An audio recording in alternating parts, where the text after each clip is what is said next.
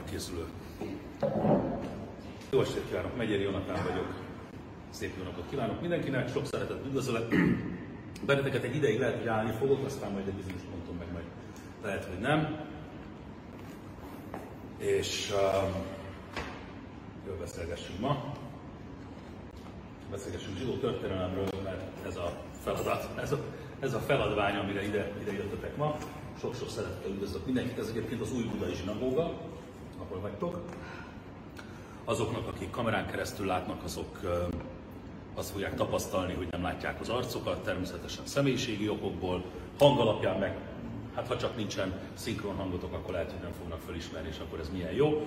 Mert hogy azt szeretném kérni, hogy, hogy ez ne egy, egy előadás legyen feltétlenül, hanem inkább egy, egy, ne egy monológ, hanem inkább egy dialógus, vagy, vagy, vagy, vagy esetleg kérdésekkel nyugodtan zavarjátok meg.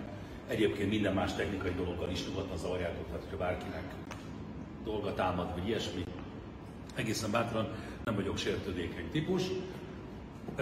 Szóval sok szeretettel üdvözlök mindenkit az új budai zsinagógában. Erről a zsinagógáról egyébként tényleg nagyon röviden, csak azt kell tudni így előjáróban, hogy nem mindig nézett ki úgy, ahogy most. Ez a háború, második világháború előtt utoljára feladatott nagy zsinagóga itt Budapesten. Kisebbek voltak, de utoljára ez volt az utolsó nagy zsinagóga, amit 1937-ben avatták, és ráadásul egy Bauhaus típusú vagy jellegű zsinagóga, amivel eleve nincsen sok a világon. A 60-as években vált meg tőle a, a zsidó hitközség, ugye nyilvánvalóan a, a, a, a megnyitókor, meg, meg utána, tehát a háború éveig ez egy nagyon frekventált, egyébként egy modern zsinagóga volt, tehát egy, egy neológ irányzathoz tartozó reform, majd erről is beszélünk, hogy ez mit jelent, ha van kedvetek. Minden esetre egy nagyon uh, progresszív zsinagóga volt a, a maga korában, uh, uh, és nyilvánvalóan a vészkorszak megtizedelte a hívek számát, és aztán utána a 60-as években, vagy évek közepére hívek jelentősen megfogyatkoztak, egyébként a zsidó hitközség meg, vagy az akkori vezetés se, a, a, az egyetlen zsidó hitközségnek pedig eladta az épületet, akkor volt egy ilyen trend, hogy meg kell szabadulni az épületektől, pártalami nyomásra, meg beépített ügynökök, meg egyebek miatt. Te látsz, nem zavart téged, hogy beépített?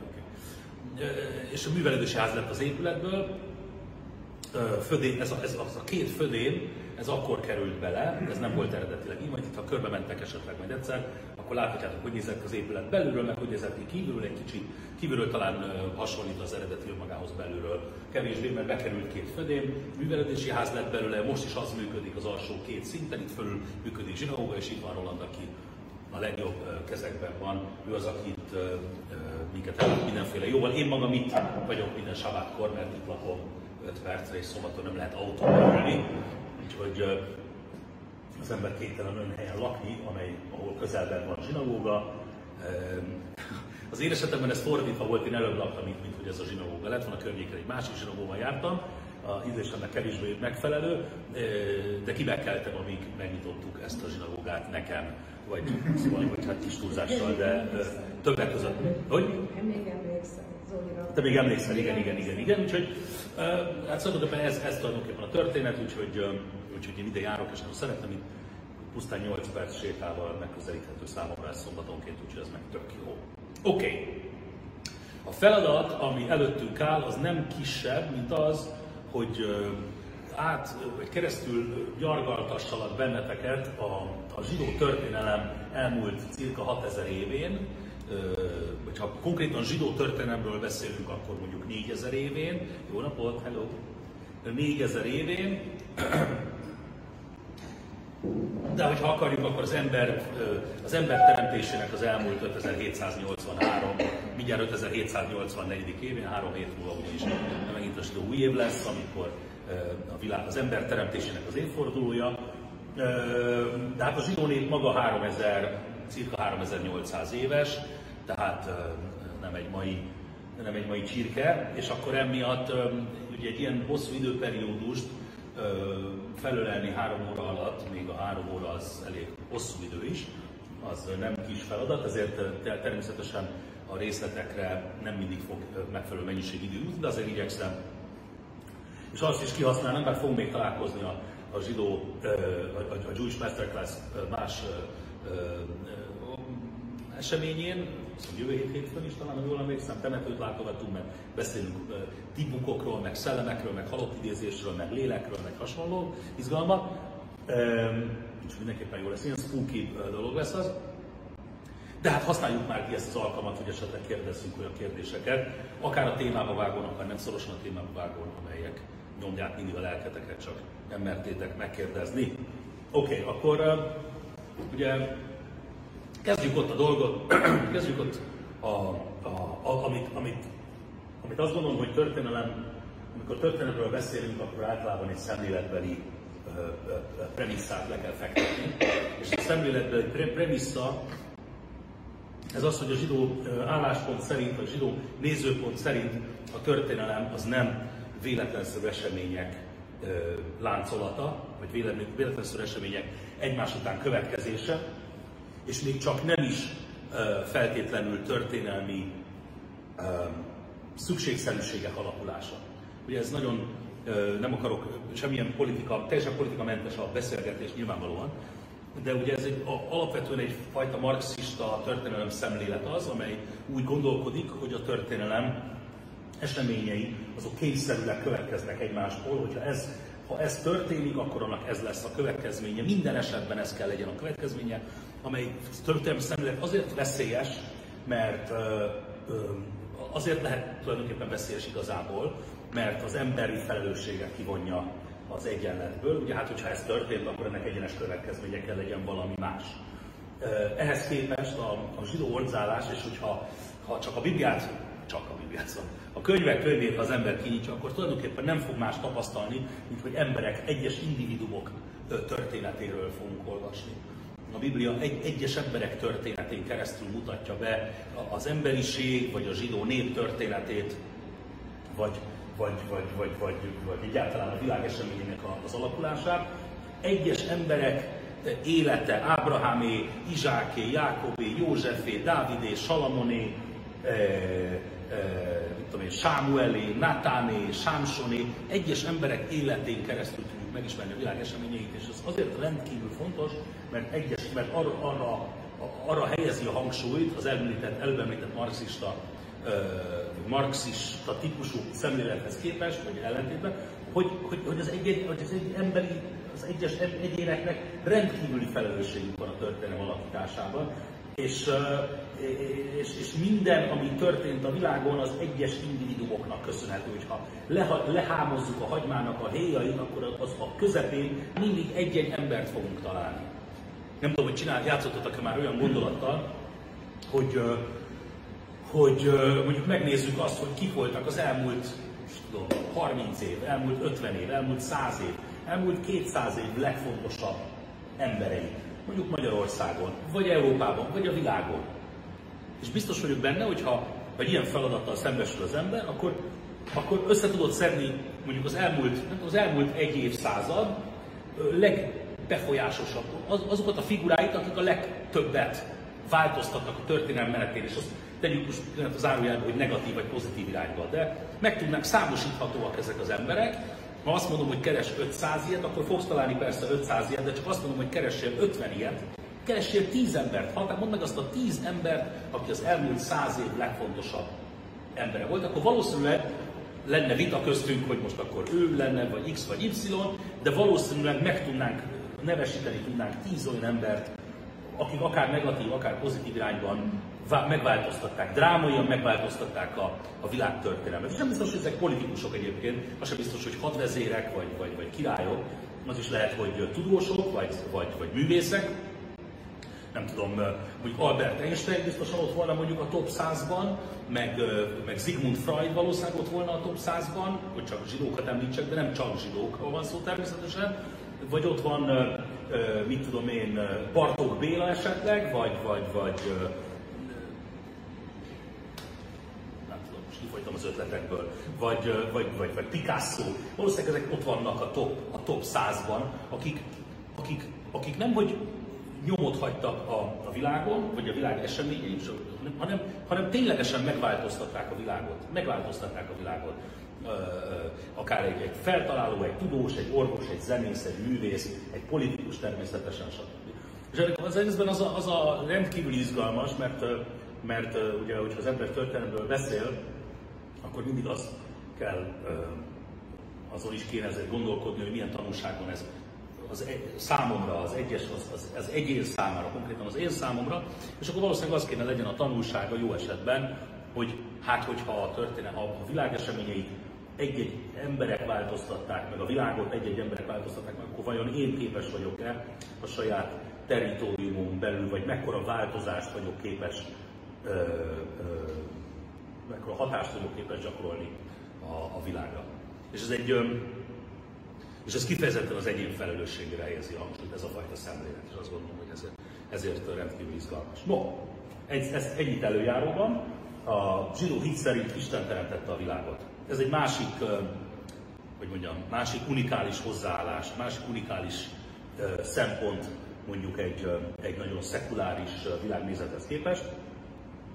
Mert ugyanis azt sugalja, hogy van a történelmen kívül, van, van egy erő, akit mondjuk nevezzük Istennek, de van egy erő, amely, amely, amely rajtunk kívül rajtunk kívül alkotja a világot. Azt szokták mondani, hogy a, hogy a zsidók, a, a, az első monoteista vallás a zsidó volt. Az azt jelenti, hogy a zsidók ta, találták föl Istent, ha úgy tetszik. Találták meg Istent, az egy kicsit pozitívabban hangzik.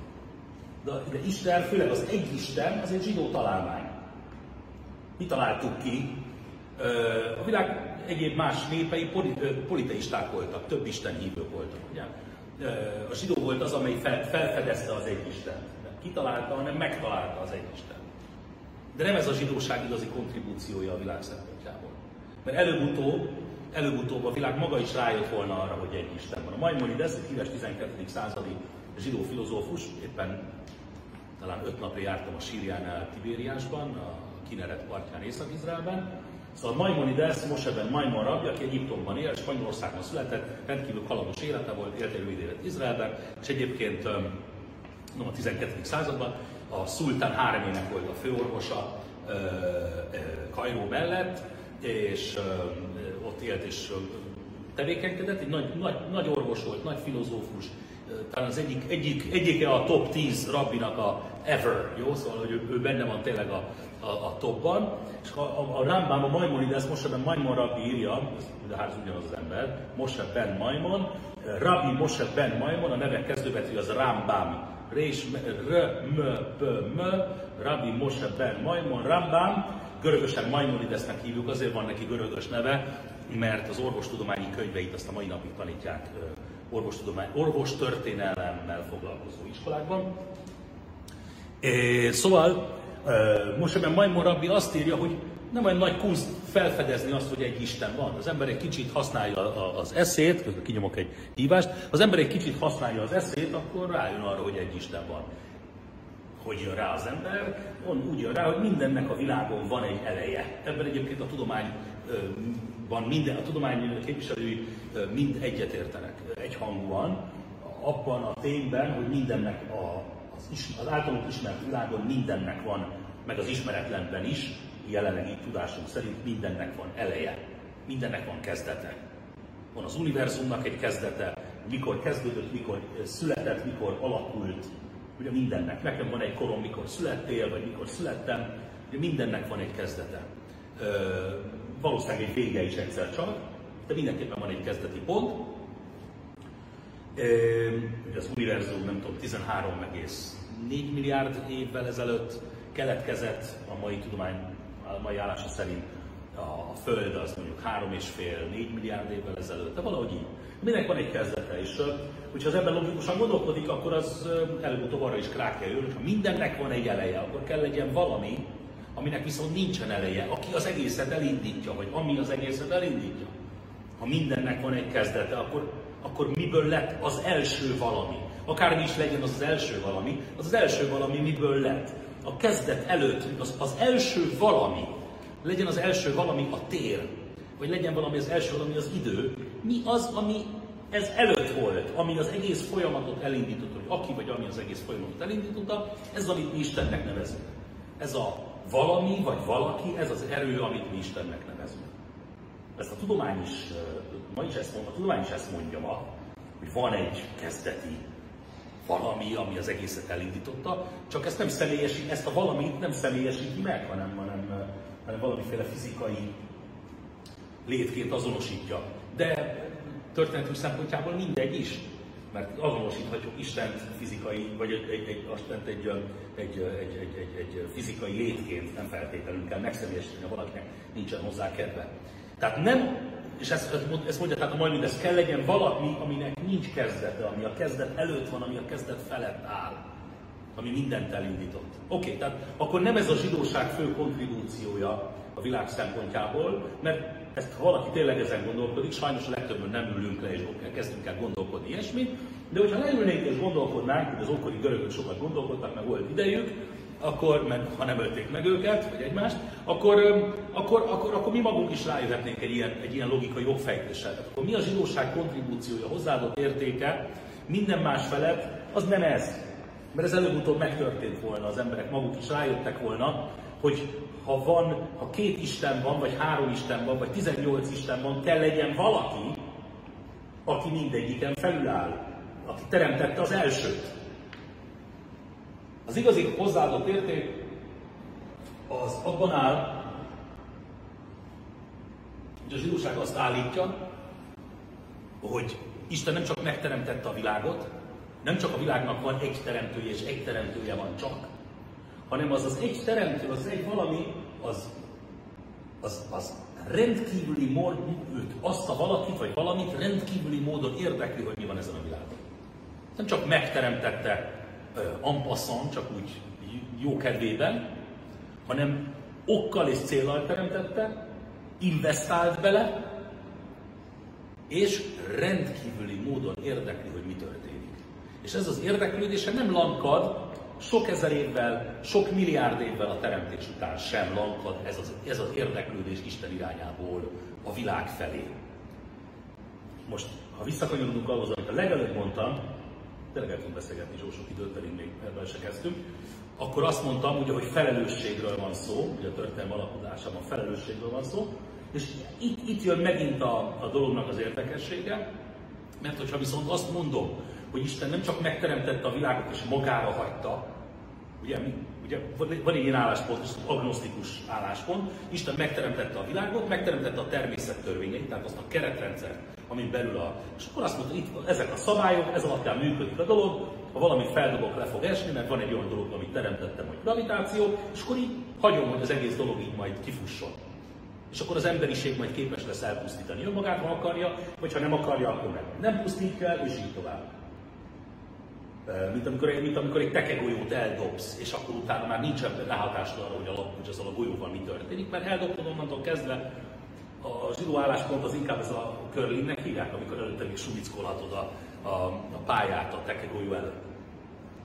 Isten, Isten rendkívüli módon érdekes. Nem csak a rendkívüli módon, mivel hogy Isten végtelen, és Isten örökkévaló, és Isten téren és időn felüláll, ezért Isten végtelenül, örökkévaló módon, téren és időn felülálló módon érdekli, hogy mi van a világban. Rendkívüli módon érdekli. Ez, ez érdekli a legjobban. Hogy mit csinálsz te, meg én, meg ő, mit gondolsz, hogyan cselekszel, mit teszel, stb.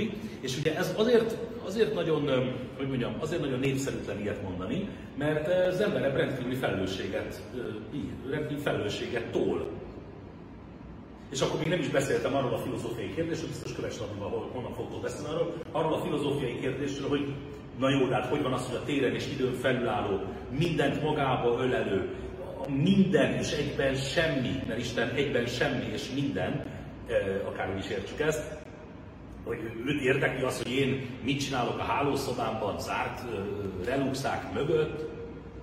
De a zsidóság azt mondja, hogy igen. És nem csak, hogy érdekli, hanem nagyon érdekli rendkívüli módon. És ez felelősséget tud az ember, hogy akkor, á, akkor, akkor, akkor van egy viselkedési norma, egy viselkedési mód, ahogy kéne viselkedni. Jó? Isten tehát megteremti a világot, mert, és kanyarodik vissza a történelem részéhez dolog, Isten megteremti a világot, mert rendkívüli módon érdekel, érdekel a világ működése. Ha nagyon röviden akarom egyszerűsíteni, akkor azt mondom, hogy Istennek nem hiányzik semmi, mert ugye Isten tökéletes, Istennek Isten minden és semmi egyben, Viszont Istennek nagyon hiányzott valaki, és az a valaki az az ember, aki társa lesz Istennek, mert, mert hogyha nagy vagyonod van, mert hogyha te vagy Elon Musk, de ne a jacht, és neked tiéd a világon a legnagyobb jacht, de nem tudsz rá meghívni senkit. Nem tudod megosztani azt, amit van senkivel, mert nincsen családod, nincsenek gyerekeid, nincsenek barátaid, nincsen közösséged, nincsenek rokonaid, nincsen semmi, tök egyedül vagy, akkor mit ér minden? És azt mondják, hogy tiéd lehet minden az egész világon, de egyedül vagy. Akkor és nem azért, hogy az ember fölvágjon, hanem azért, mert az ember természetéből adódóan szeretnénk megosztani azt, amik van másokkal, a gyerekeinkkel, a szüleinkkel, a barátainkkal, a testvérünkkel. Oké, okay. a zsidó álláspont szerint az ember, Isten 5783 és fél éve, majdnem 5784 éve teremtette, egy pénteki napon, délben. Azt is tudjuk, mindent tudunk, dátumot tudunk, helyszínt, a cselekmény minden szereplője adott, tudjuk, hogy ezt, ezt nagyon gyakran szoktam mondani, hogy az egyes zsidók nem mindenre emlékeznek, de a zsidó kollektív memória mindenre emlékszik. Tudjuk, mikor volt az egyiptomi kivonulás, milyen dátumkor, az milyen napra esett, a napnak hanyadik órájában, tanulva vita arról, hogy a, teremtés ö, ö, pontosan ö, ahhoz is van, hogy pontosan mikor volt, de hogy az évnek még hónapjában volt, hogy az idő az ez egy korábbi teremtmény, mint maga a világ értelemszerűen. Előbb kellett Istennek megteremteni az időt. Az idő maga is egy teremtmény. Isten óta tudjuk ráadásul, hogy az idő relatív. Tehát, hogy nyilvánvalóan egy teremtmény az idő, az nem egy abszolút valami. Tehát Isten megteremti, megteremti az embert ezen a péntek dél, vagy délben, 5783 és fél évvel ezelőtt, majdnem 5784 éve, este 6-kor pedig a sabát bejövetelekor már kb. este hatig, az ember már kint találja magát az édenkertből. Az egész sztori, amit olvasol arról, hogy az első embert megteremti Isten, és abból aztán külön formázza a férfit és a nőt, mert hogy az első ember egyébként egy hibrid, két, két, lé, két nemű lény volt, hibrid nem az a ma divatos kifejezés volna, egy ilyen genderfluid egy emberke, a tanulban vita van arról, hogy hogy nézett ki az első ember, van olyan vita, amely szerint a két genitáliája volt, tehát férfi és női genitáliái is voltak. Van olyan vélemény, ami szerint az eleje férfi volt, a háta meg nő, tehát bármerre néztél, valamit láttál. Többféle vélemény van, de bárhogy is legyen, egy hibrid, egy nő és férfi volt egy. Ez benne van a szövegben, ez nem kell uh, tudós rabinak lenni, oda van írva, a férfinak és nőnek teremtette őket. Majd azután a nő kiválasztja, tehát ha úgy tetszik, az XY kromoszómából kiszedi kiszedi az X kromoszómát, a csak X kromoszómát, és lesz belőle, lesz belőle a nő. Ö, tehát külön szedi ezt a hibrid embert, majd azt mondja Isten rögtön, az első dolog, amit mond, hogy tessék, egy, tessék egybe kelni ismét. És szaporítsatok, szaporítsatok és sokasodjatok, töltsétek meg az egész földet. Azaz, most, hogy szétválasztottam a nőt és a férfit, legyen megint egy. De nem úgy, ahogy volt, hanem legyen egy úgy, hogy közben két individuum, két, két külön egység, amely egyé válik a házasság kötelék által. Ez lesz egyébként, ez a, ez a házasság intézmény, és ez már rögtön az első ember párnál tetten érhető, így lesz az ember, így lesz az ember egy. A, ugye őt hívjuk Ádámnak és Évának. Ádám Héberül egyébként Héberül a földet, föld, azt úgy mondjuk Ádámá. Van is az? ember? Ember, az Ádám ember, igaz? Ember, emberrel több szó van héberül, magyarul is, de az emberre több szó van héberül, az egyik szó az Adám. Az első ember neve az Adám, az azt jelenti héberül, hogy ember, és abból a szóból származik, hogy Adamá. Adamá az földet jelent, mármint úgy földet, hogy föl, földet. Hát ez, ez meg nem olyan nagyon nehéz elképzelni, hogy ez miért van így. Ugye? Mert az ember alkotó elemei azok ugyanazok a fizikai, kémiai elemek, mint amelyek a periódusos rendszerben megtalálhatók. Ugye? Szén, víz, magnézium, nátrium, kalcium, stb. ebből így, így épül fel az emberi test, földből van. Erre mondja, erre mondja a Biblia, hogy porból vagy és porrá leszel, azaz ugyanazokból az alkatrészekből vagy, amelyek a természetben megtalálható alkatrészek, és ugyanaz is leszel majd, amikor az ember meghal, és a teste szétbomlik és szétrohad, akkor visszamegy pár év múlva, vagy pár évtized múlva tulajdonképpen komposzt formájában, vagy tudom, ugyanúgy visszabomlik ugyanazokból az alkotóelemek ki, amelyekből, amelyekből lett. Ugye? Um, eltelik a Talmud elbeszélése szerint, direkt szándékosan gyors, gyorsítok a, a, a, a bibliai történetek nagy részét nyilvánvalóan ismeritek, vagy valószínűleg ismeritek, vagy lehet, hogy ismeritek, vagy kicsit ismeritek. Tíz generáció telik el Ádámtól és Évától, tehát az első emberpártól, tíz generáció telik el Noéig.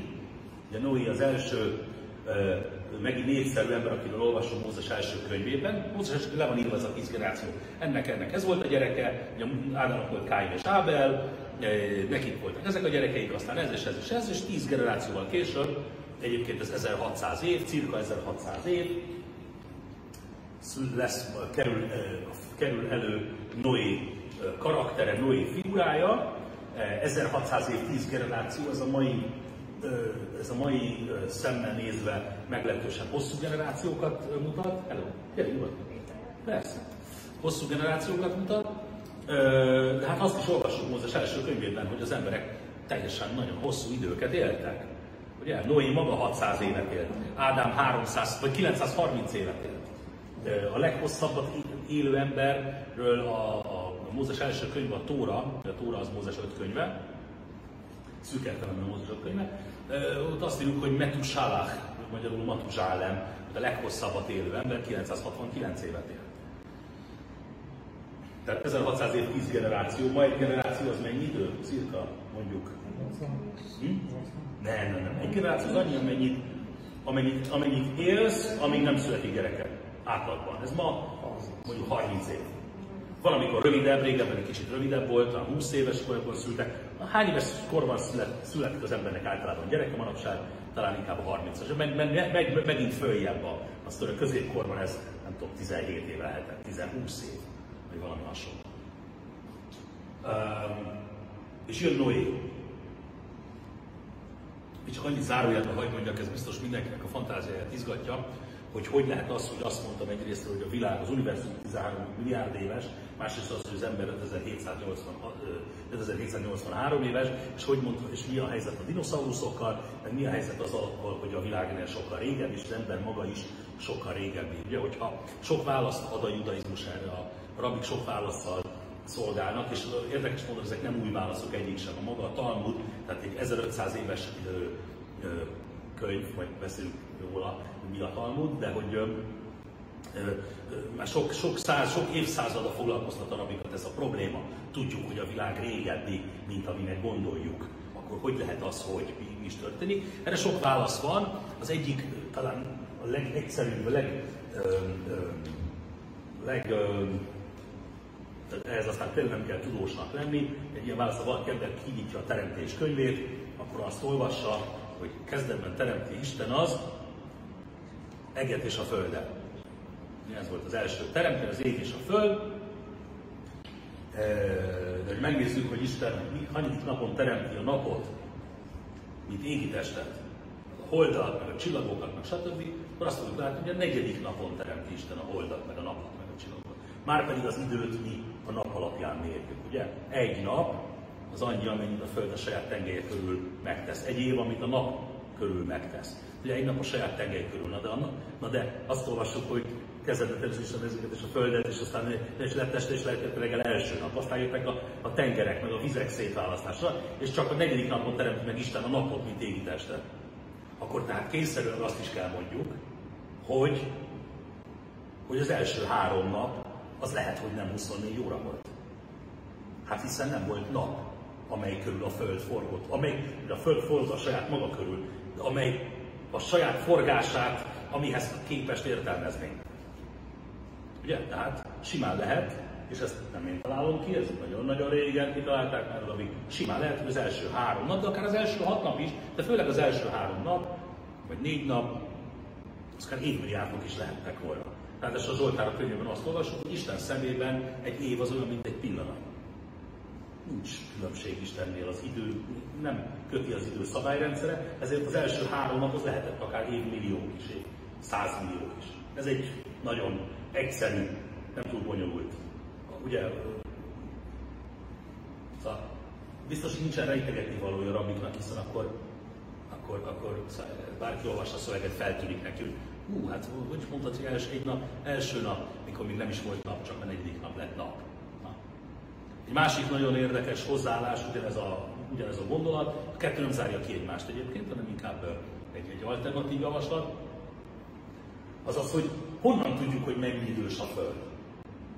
Honnan tudjuk, honnan, hogyan mérjük ezeket a dolgokat. Nem vagyok ö, ö, földtanász, meg, meg, meg nem értek hozzá, de különböző kémiai, meg fizikai eljárásokkal mérjük föl dolgoknak a korát. Ugye? Ö, mit tudom én, a ásványoknak, köveknek a korát, nem tudom, különböző vegyszereket csöppentenek rá, és akkor reakcióidőkből számolják ki, hogy hány éves lehet ugye egy adott kristály, vagy ásvány, vagy, vagy fényel, vagy hang használatával, ugye, mérik dolgoknak a korát. Például, például a fáknak a korát, azt nagyon egyszerűen meg lehet nézni, ugye, hanem kivágod a fát, mondjuk akkor már később megnézed, hogy hány éves volt, de szép, ha már kivágod, de kivágod a fa korát, és megnézed, hogy hány évgyűrű van benne, ugye? Na, és mi, mi lett volna, ha kivágom az édenkertben, hogy Isten megteremti az édenkertet, egy perc, most teremtette, jó? Tehát tény, itt van az első, a világ első tölgyfája. Tak! Isten megteremtette a világ első tölgyfáját, ott van a világ első tölgyfája, kivágod, lesz-e benne évgyűrű vagy nem? Ez a kérdés. A Talmud nem ezt kérdezi. A Talmud egy sokkal meredekebbet kérdező. Azt kérdezi, hogy az első ember, akit, Isten, amit nem, nem anya szült, Ádám, az első ember nem anya szülte, azt Isten teremtette. Ugye? Volt-e neki köldöke? Ez, ez, ez zavarta a rabbikat 2000 évvel ezelőtt. Volt-e az első embernek köldöke?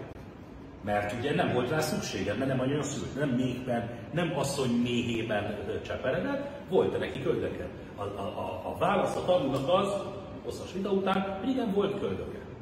Az emberi test, köldöknek történetesen van lényege is, de a lényegen túl az emberi testnek egy, egy rész, egy alkotó Ebből az lehetne következni, hogy kivágod az édenkertnek a fájt, akkor lett volna benne évgyűrű.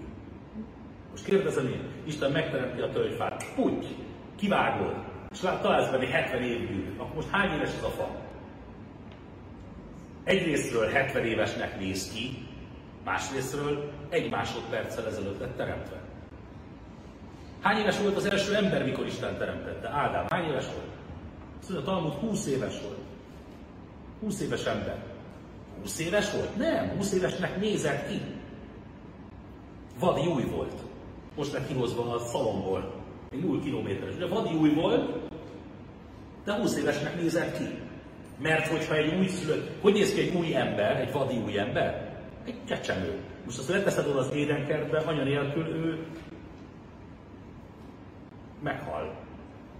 Ergo, az első kő hány éves? Ha oda mész egy ilyen kémiai tesztel, vagy nem tudom milyen módon nézik ásványoknak a korát, ha te odamész és megnézed az első követ, azt mondja, Isten megteremtettem az első lignitet. Nézzétek, milyen jó kis lignitet teremtettem. És oda menne a kémikus, és megnézi, hogy hány éves a lignit, azt mondja, hogy ez 200 millió éves. És tudod, hogy hát ezt most teremtettem. Érted? Érted a dolog lényegét? Tehát simán lehet az, hogy a kő egyébként 5 milliárd éves volt akkor, mikor Isten teremtette egy másodperccel ezelőtt. Mert egy vadonatúj kő olyan nincs. A kő az keletkezik, az nem, olyan nincs, hogy vadonatúj kő. Hm? Logikus. Logikus. Ez a tyúk vagy tojás problémát is egy kicsit megoldja, ugye? Hogy valószínűleg a tyúk volt előbb, nem a tojás. Hát vagy a tojás. De valószínűleg a tyúk. Hát vagy a tojás. De nem, a tyúk. Nem, mert különben a tojást az ott, az ott, azt nem költi ki senki, akkor az ott. Oké. Okay. Jön Noé, Noé generációja, megteremt Isten az ember, hogy valamiféle nagyon optimista, egy ilyen nagyon, nagyon romantikus elképzeléssel vezérelve, hogy majd lesz kivel megossza a jóságát, és az ember az első tíz generáció az nem úgy tűnik, hogy nagyon belül erre a sztorira. Hanem megtelik a föld gonoszsággal, azt olvassuk, a, a, a, a Talmud, a rabbinikus, a midrás irodalom szépen kifesti nekünk ezt a, ezt a, ezt a megtelik a föld gonoszsággal, ezt a fél mondatot, ezt, ezt kiszínezi nekünk, és elmondja, hogy milyen borzasztóan immorális dolgok, borzasztóan immorális dolgok történtek.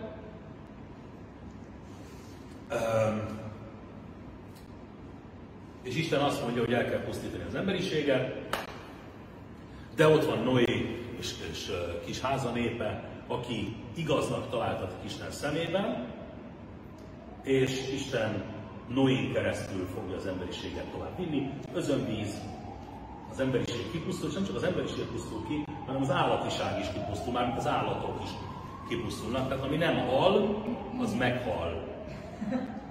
Ami pedig, ami pedig szárazföldi, az mind elvész, és Noé menti meg az állati királyságot is, ugye a, a bárkán, ahogy ezt a történetben olvassuk. A, a rabik észreveszik azt is, hogy a, a, a Bibliában azt olvassuk, hogy az özönvíz előtt az emberek milyen sokat éltek, ugye említettem, 960 év, meg 930 év, 969 év, 600 év, és azt látjuk, hogy az özönvíz után az emberek elkezdenek drámaian rövidebb időket élni. Ábrahám, aki egyébként mai mércével mérve nagyon sokat él, mert 180 évet él, de hát szóval azért a 600-hoz képest az is nagyon fiatal. Igen, tehát, és vannak olyan vélemények, amely szerint az özönvíznél az özönvíz az egy, az, egy, az egy vízválasztó volt, szó szerint egy vízválasztó volt, elnézést az ízetlen szójátékért, egy vízválasztó volt a, a, a, a, a világ történelemben, mert az özönvíz után megváltozott a természet, a levegő összetétele mondjuk. Van ilyen vélemény is. Azért értek kevesebbet az emberek, mert egyszerűen, nem tudom, korábban oxigén, oxigéndúsabb volt a levegő, ózondúsabb volt a levegő, most meg, most meg nem. Mondjuk. Aztán van más álláspont is, hogy hogy az emberek elkezdtek rövidebb időt élni.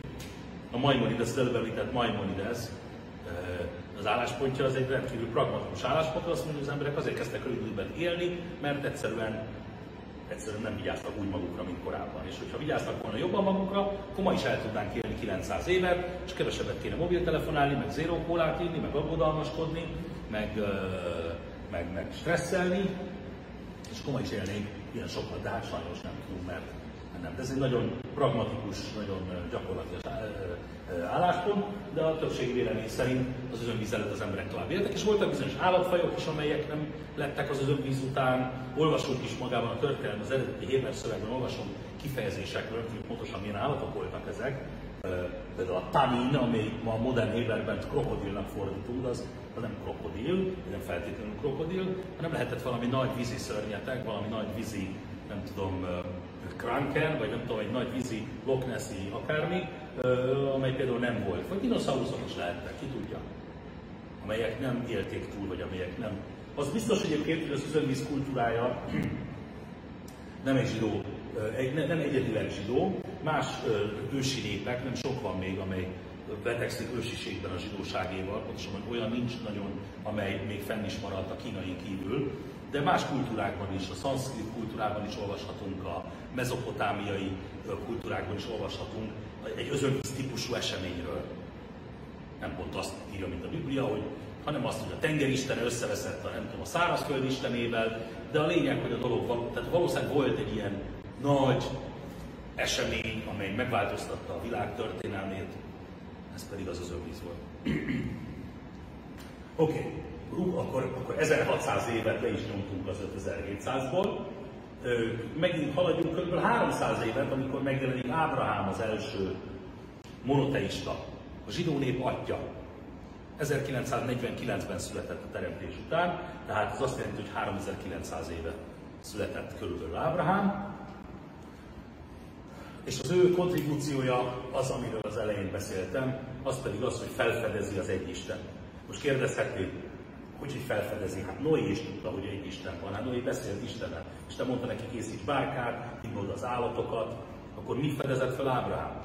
A válasz erre az, hogy újra felfedezte.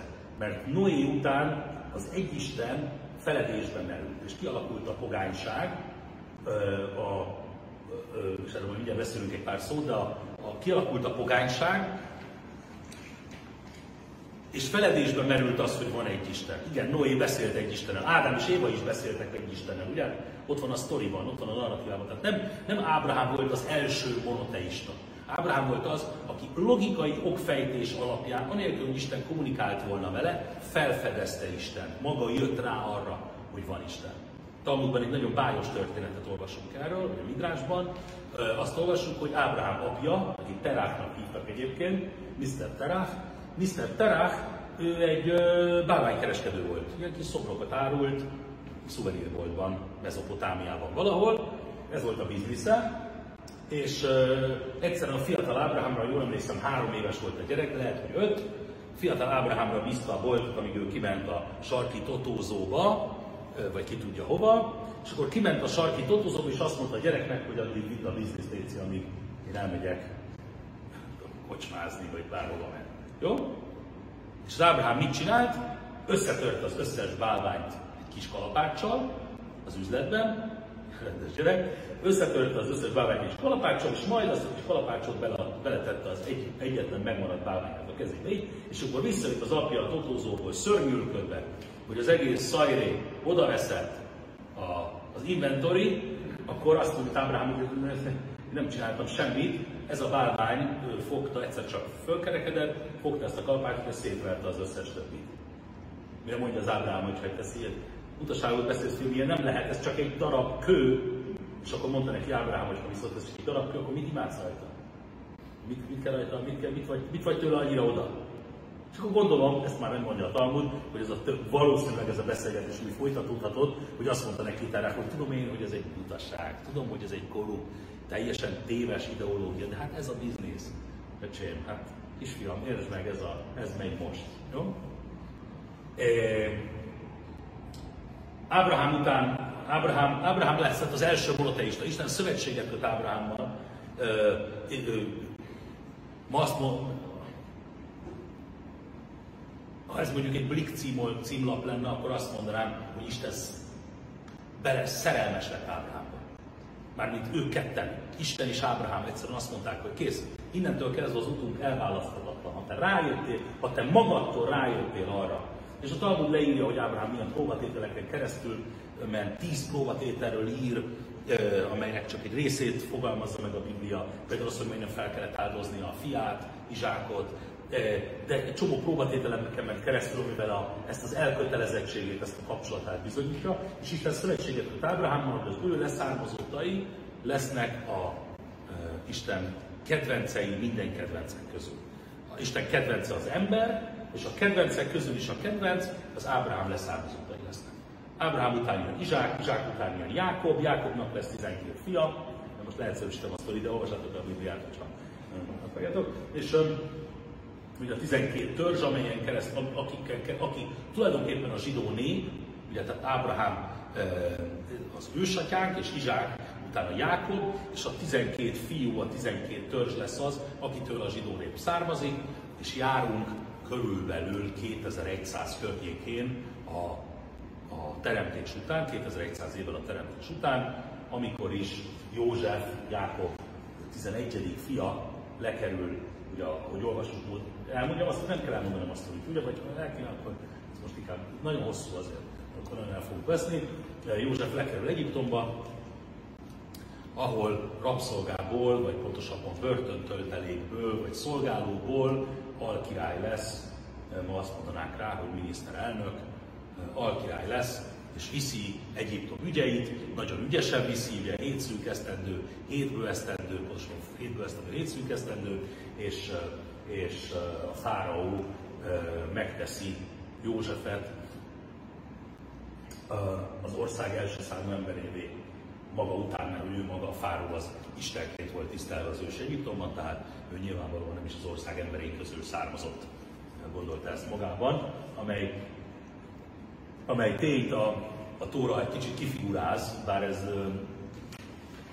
ez a szöveget alaposan kell olvasni, amikor azt látjuk majd, hogy Mózes megy a fáraóhoz figyelmeztetni a tíz csapástól a fáraót, ugye, amely majd leselkedik, ez már egy későbbi fáraó lesz, nem ez a fáraó, és akkor megy, akkor azt látjuk a tíz csapásnál, hogy van egy, egy, egy mintázat. Első csapásnál Mózes elmegy és figyelmezteti a fáraót, palotájába megy, hogy Mózes figyelmezteti a fáraót. A második csapásnál nem a palotába megy, hanem a Nílusnál, amikor a fáraó kint van a Nílusnál fürdeni, akkor megy hozzá oda Mózes figyelmeztetni, a harmadik csapásnál már nem figyelmezteti a párot. Olvashatok a szöveget, ezt fogják látni. A a harmadik csapás már csak úgy jön, figyelmeztetés nélkül. A negyedik csapásnál megint elmegy Mózes a palotába, ötödiknél a Nílusnál, hatodiknál nem figyelmeztet. Hetedik csapás palota, nyolcadik Nílus, kilencedik semmi, és a tizediknél is semmi. Ezt, ezt, a, ezt, a, ezt a mintázatot fogjuk látni, elolvassátok a szöveget teljesen egyértelmű, csak azt akartam azért meséltem ezt az érdekességet, mert amikor a Nílusnál találkoznak, az azért ez egy sokkal több dolog az, mint hogy a Nílusnál találkoznak. Mert azt, Tóra azt írja, hogy amikor a fáró a Nílusban, nem tudom, mosdott, akkor oda ment hozzá Mózes, és figyelmeztette. Ennél sokkal többről van szó. Mit jelent az, hogy a Nílusnál megy? A Nílusnál a dolgát végezni nem. A fáró Istennek tartotta magát. Most uh, egy, egy, egy Isten nem, neki nem kell kis meg nagy dolgát végezni. Ugye? Van egy nagyon szűk kör, aki tudta a királyról, hogy ő is ember, és ő is végzi a dolgát. Ugye, régen nem, nem kell nagyon messzire menni, ha, ha valaki európai a királyi kastélyokban jár, akkor fogja látni, hogy a, a mellékhelyiség, a WC, ha egyáltalán volt, akkor az valamilyen rejtett ajtó mögül volt a hálószobában, vagy valamilyen ilyen háló edénybe végezte, és csak egy szűk kör tudott arról, ott már persze tudták, hogy a király nem Isten, nyilvánvalóan a 15. századi Franciaországban, de mégis volt tehát az alantas dolgot, a király nem végez. Egyiptomban még azt gondolták, hogy egyáltalán nem végez, Mózes pedig azért ment oda a Nílushoz, hogy azt mondja, hogy te azt hiszed magadról, hogy Isten vagy, én viszont pontosan tudom, hogy egy Isten van, és akkor nem elmegyek oda a Nílushoz, és leleplezlek arról, hogy valójában egy, te is csak egy halandó húsvédember.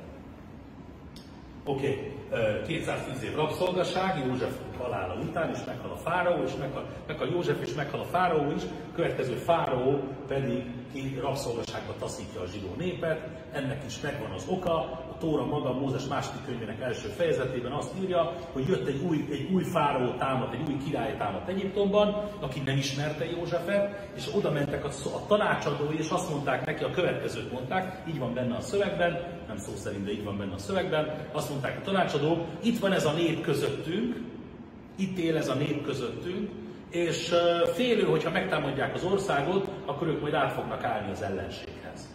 Klasszikus, első antiszemita vád a zsidók ellen, amely vád azóta se szűnt nagyon meg. Talán, talán, talán az elmúlt 70 évben, a második világháború után kicsit, kicsit sikerült a szellemet visszatuszakolni a palacba. De alapvetően ez egy klasszikus antiszemita toposz volt. És már ott van a Bibliában, ott van Mózes második könyvében, a, annak a kérdése, hogy de hát itt élnek Egyiptomban, ugye mit mond ő? Itt élnek Egyiptomban ezek a zsidók, de ezek nem tartják magukat egyiptominak, vagy mi nem tartjuk őket egyiptominak, és félő, hogy a háborúban át fognak állni az ellenségeikhez. Lojalitás kérdés. Kihez lojális, kihez lesz lojális? Ugye ez a dual lojalitás kérdés. Hogy akkor most a zsidó az magyar, vagy nem magyar? Kihez fog majd át fog állni a ugye Dreyfus per a 19. század elején, vagy 19. században végén. Vagy, vagy, vagy bármelyik másik történelmi eseményhez fordulunk, ez, ez, ez klasszikusan előfordul. Ma, val, ma valahogy ez a kérdés érdekes módon nincsen előtérben, hál' Istennek, nincsen előtérben, pedig teljesen relatív, teljesen jogos kérdés. Ma is, szerintem ma is teljesen legitim kérdés az, hogy mi is a zsidó, kinek számít a zsidó magyar, vagy nem magyar, vagy nem nagyobb magyar. Én magam akkor szembesülök ezzel a kérdéssel nagyon ritkán, mert az izraeli sport az hát nem, nem kifejezetten erős, de amikor mondjuk egy barátságos magyar-izraeli futballmeccs van, nem vagyok egy kicsit Dávid Ibolya vagyok, nem nagyon a focihoz, de hogy a, egy ilyen izraeli-magyar barátságos, hát kinek drukkol az ember, ugye? Mert egy részről magyar vagyok, akkor a magyaroknak drukkolok, vagy kinek drukkolok az izraeliek, akkor mindenki zsidó. Értitek a problémát? És ez persze ez egy kellemes probléma, ez egy ilyen first world problem, de ha belegondolunk, a dolog nagyon mély és nagyon fontos kérdés. Nagyon fontos kérdés. Mi van? Mi lenne akkor? És bele sem merek gondolni, Isten meccs. Háborúba állna egymáshoz a két ország mondjuk. Melyik oldalon állnék én magyar, magyar zsidóként? Aki Magyarországon születtem, magyar az anyanyelven, Magyarországon fizetem az adót, Magyarország, minden ide köt, de közben zsidó vagyok, és elsősorban zsidó vagyok, és én magyar zsidónak definiálom magam, nem zsidó magyarnak, akkor, akkor ez hogy van, ez a sztori? Ez egy, jó, ez egy nagyon jó kérdés, és a kérdés nem új. A kérdés egyidős a zsidó néppel. Ott van Mózes második könyvének első fejezetében. Hogy itt van ez a nép, át fog állni az ellenségünk, ez majd akkor mi lesz. Úgyhogy inkább a legjobb az, hogyha mit csinálunk az ilyennel, mondják az egyiptomiak, legyenek rabszolgák, sokkal jobb, el vannak nyomva, és akkor nincs probléma. És ez lesz a rabszolgasággal, majd jön Mózes és kiszabadítja a népet Egyiptomból. Kicsit rákapcsolok, kiszabadítja a népet Egyiptomból, és elviszi a népet a Sinai hegyhez, 50 nappal később, egy sokat nem ígérő szombati napon Isten megjelenik, egy sokat ígérő inkább, szombati napon Isten megjelenik, mint egy két-két és fél millió, de lehet, hogy három millió zsidónak a Szináhegynél. Minden zsidó ott van, a világ összes zsidaja ott van. A világ összes zsidaja az két-két és fél három millió ember. Honnan tudjuk, hogy ennyi? Honnan tudjuk, hogy a Tóra leírja. Tóra maga írja azt, hogy 600 ezer 20 és 50 év közötti férfi volt ott, a Szinályhegynél, akkor ha veszük a hölgyeket, meg a idősebbeket, meg a fiatalabbakat, extrapoláljuk, akkor ez kb. 2-2,5 millió ember. Szép szám ez 70 emberhez képest, aki 210 évvel korábban levonult Egyiptomba, Jákob és családja, 70 darab ember volt, 210 évvel később lesz belőlük egy 2,5 milliós tömeg, elképesztő népszaporulat. Erről maga a Tóra is ír, minél jobban sanyargatták a zsidókat Egyiptomban, annál jobban szaporodtak. Ebben sincsen semmi újdonság, csak nem divatos a mai politikailag korrekt társadalomban ilyenről beszélni, de a bizony-bizony a szegénységnek és az elnyomásnak a népszaporulat az egyik eredménye. Nem tudom, kívánt vagy nem kívánt, de az egyik eredménye az biztos ez, és minél jobban, minél jobb módon van él egy társadalom, annál inkább, annál kevésbé lesz kvázi veszély a túlszaporulat. Ugye ezt tapasztaljuk a nyugati társadalmakban, ahol a jólét soha nem látott mértékű, és népességfogyásról lehet beszélni szinte mindegyik, mindegyik nyugati társadalomban. Szóval, hogy ez, ez történik. És akkor megjelenik, ami a nagyon izgalmas, hogy megjelenik a Szináhegynél a teljes zsidó népnek Isten. Először a világtörténelemben, és egyébként utoljára is. Hogy Isten teljesen nyilvánvaló módon megjelenik a zsidó népnek. Ez egyébként egy olyan, és itt a diszparancsolat kinyilvánításáról van szó, tehát az Isten kinyilatkoztatás a Szinály hegynél, az időszámítás utáni 2448. évben, Nisztán hónap, pardon, Iár hónap 7-én jelenik meg Isten teljes zsidó népnek, és valamilyen transzcendens élmény fog átélni a teljes zsidó nép. Ez az egyik ö, olyan, ö, ez egyik olyan ö, állításunk, amely szintén egyedivé teszi a zsidó hitet más monoteista hitekkel szemben, az pedig az, hogy mi nem kevesebbet állítunk, mint az, hogy Isten minden ki látta abban az adott generációnak, aki élt, két és fél millió ember tapasztalta meg Istent. Mit jelent, hogy látta, hallotta, ez, ebbe most nem menjünk bele, hogy hogy lehet Istent látni, meg hallani, a, a szem és a fül, tehát ott az érzékszervek. Konkrétan azt írja a Tóra, hogy és látták az emberek a hangokat, és hallották a fényeket, vagy ezt a hang és fényeffektust, ami van, ezt hallották. Tehát, hogy az érzékszervek valahogy összekavarodtak, a látás és a hallás, a szaglás és a tapintás, az valamilyen transzcendens élmény lehetett, ami alapján mindenki megtapasztalta is. Tehát ilyet senki nem mer állítani. Maimonides szintén most már sokan említett filozófus, hogy ő azt mondja, hogy többek között ez egy bizonyíték arra, hogy a zsidó hit igaz, az pedig az, hogy ki merne ekkorát hazudni. Ki merne ekkorát hazudni, hogy mindenki látta. Nagyon hamar kiderült volna az igazság, mert sokkal régebben, ha ha nem látta volna mindenki, nem tapasztalta volna meg mindenki ezt az érzést, más, más vallások, és nem akarok név szerint nevetni semmilyen vallás, ők állítják azt, hogy egy embernek volt isteni megvilágosodása, vagy valamiféle profetikai, proféciális meg, megjelenés, vagy két embernek, vagy tíz embernek, vagy száz embernek, vagy ezer embernek, de olyan nagyot senki nem mer állítani, hogy két és fél milliónak, és hogy egyébként az a két és fél millió az egyébként mindenki. Ilyet nem, ilyet nem, nem állít senki, ilyet csak a zsidók állítanak, majd mindez szerint ez is egyik bizonyíték arra, hogy, hogy amit mondunk az igaz, mert hát ugye, hogy mondta Abraham Lincoln, sok embert átverhetsz kevésszer, kevés embert átverhetsz sokszor, de sok embert sokszor nem tudsz átverni. Ez valószínűleg erre, erre a sztorira is igaz. A zsidó nép vándorol a sivatagban 40 éven keresztül. Nem mehet be az országba rögtön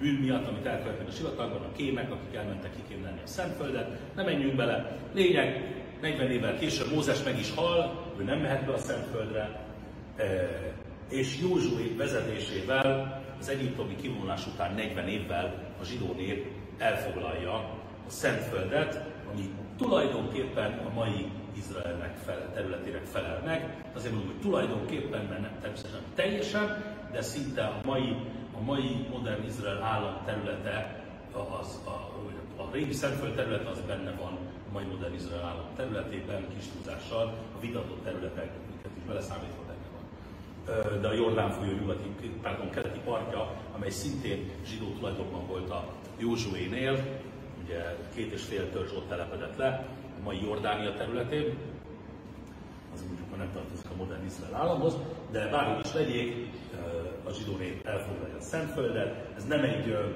nem egy gyors azt gondolná az ember, hogy már Isten megígérte a földet Ábrahámnak, Izsáknak, Jákobnak, Mózesnek, és végig mindig el van mondva, hogy majd nektek adom ezt az országot, ezt a tengermézzel folyó országot, nektek adom, és a tietek lesz, és az örök, unokáitoké mindörökké, és utána azt látjuk, hogy Józsué, aki viszont bevezeti majd a zsidó népet a Szentföldre, Mózes direktívái alapján, neki 7 évig tart elfoglalni az ott lakó népek ellenállása miatt.